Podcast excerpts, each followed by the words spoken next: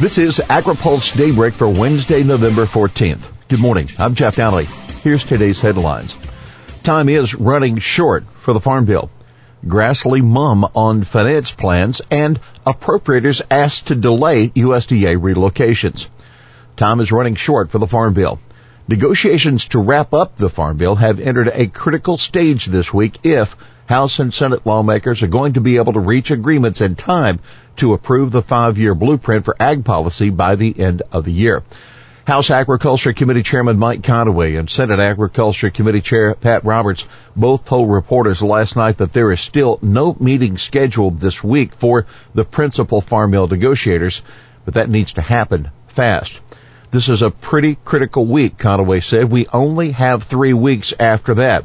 It's got to get scored. It's got to get written. All those things have to happen. We've got to get it through both chambers. We're about used up all the rope that's available. Roberts said it was critical that the four principals form a final agreement before December. We all know the issues, Roberts said. We all know how to close out these titles. Staff has worked overtime to get this done over the break and everything else. We are close. It isn't going to do us any good to just meet to go over these titles again. We all know where we are. I'm hopeful tonight we can find a conclusion. Senator Charles Grassley of Iowa told reporters earlier in the day yesterday he is pessimistic that a new farm bill can get done in the lame duck session, making it likely that Congress would have to pass a one-year extension of the 2014 bill. Conaway refused to even discuss that possibility. He said, I'm going to get this done. I'm not ready to talk about anything but getting this done. Associated Press. Denham loses. Last night, the Associated Press declared Democrat Josh Harder the winner in his race against House Ag Republican Jeff Denham in California's Central Valley. New York GOP member John Faso also lost his seat. Grassley still mum on his finance plans. Senator Grassley told reporters yesterday he's just not ready to announce whether he'll take over the chairmanship of the Finance Committee in January. But Grassley said that as a courtesy, he needs to talk to other colleagues before announcing his decision. It sounds like he might be ready to claim the helm of finance, which has jurisdiction over trade and tax policy.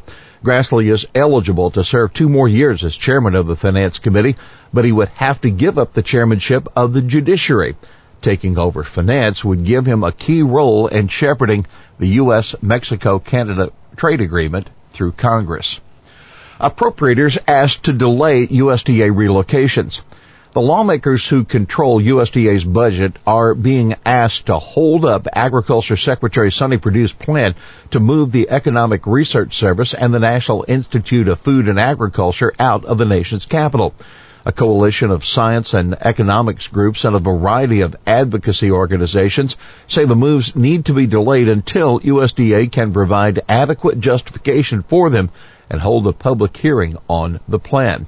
In a letter, the groups uh, wrote to the leaders of the House and the Senate Agriculture Appropriations Subcommittee, this delay is necessary in order for Congress and stakeholders to understand the problems USDA seeks to address and the ramifications of the USDA's proposed moves. USDA celebrates state cuisines. U.S. Department of Agriculture celebrating unique cuisines found in states across the country at the department's third floor cafeteria, and the first dish in the spotlight comes from Georgia, USDA Chief Sonny Perdue's home state.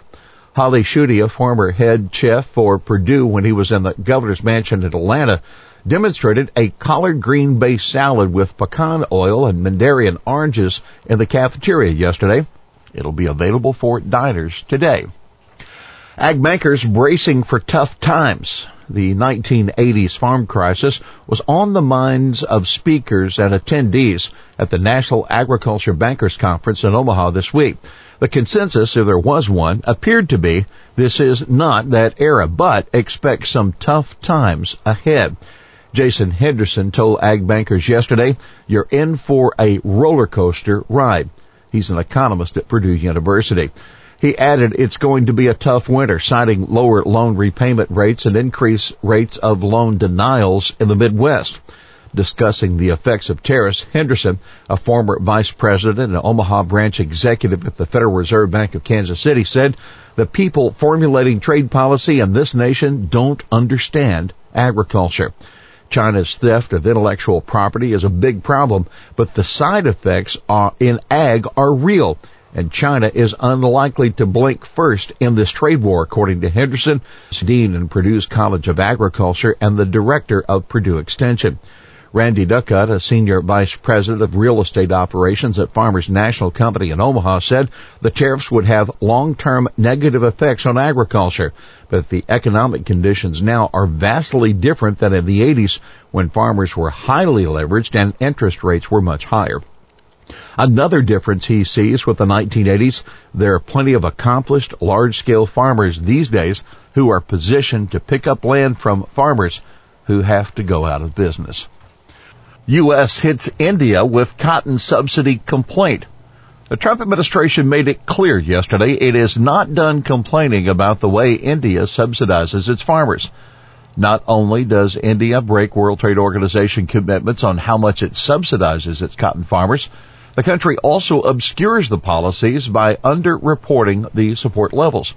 U.S. Trade Representative Robert Lighthizer and Agriculture Secretary Sonny Perdue said in a joint statement yesterday. The USTR filed a counter notification to register a complaint at the World Trade Organization and offer proof that India is subsidizing its cotton farmers much more than it is officially reporting. Well, the National Cotton Council, which says Indian subsidy payments can range between 53 and 81 percent of cotton production value, lauded the move by USTR. The NCC thanks the administration for pushing counter notifications as a necessary step to bring needed transparency to India's domestic support programs, which is especially important to understanding global cotton markets and wide-ranging impact that these programs have on global cotton and fiber markets, that according to the group. This isn't the first time, though, that the U.S. has exposed India in the WTO. USTR filed a similar counter notification earlier this year on India's wheat and rice subsidies. At the time, USTR officials said they were not interested in filing an official complaint or requesting a dispute panel, but instead using the subsidies as an example of why more transparency and accountability is needed. Here's today's He Said It. They just said, Conaway, get this done. That's House Agriculture Committee Chair Mike Conaway relaying to reporters the message he got about the Farm Bill from House Majority Leader Kevin McCarthy and Speaker of the House Paul Ryan. Well, that is Daybreak for this Wednesday, November 14th. AgriPulse Daybreak is brought to you by Watkinson Miller and Dairy Management Incorporated. For the latest news out of Washington, D.C., visit agripulse.com. For AgriPulse Daybreak, I'm Jeff Nalley.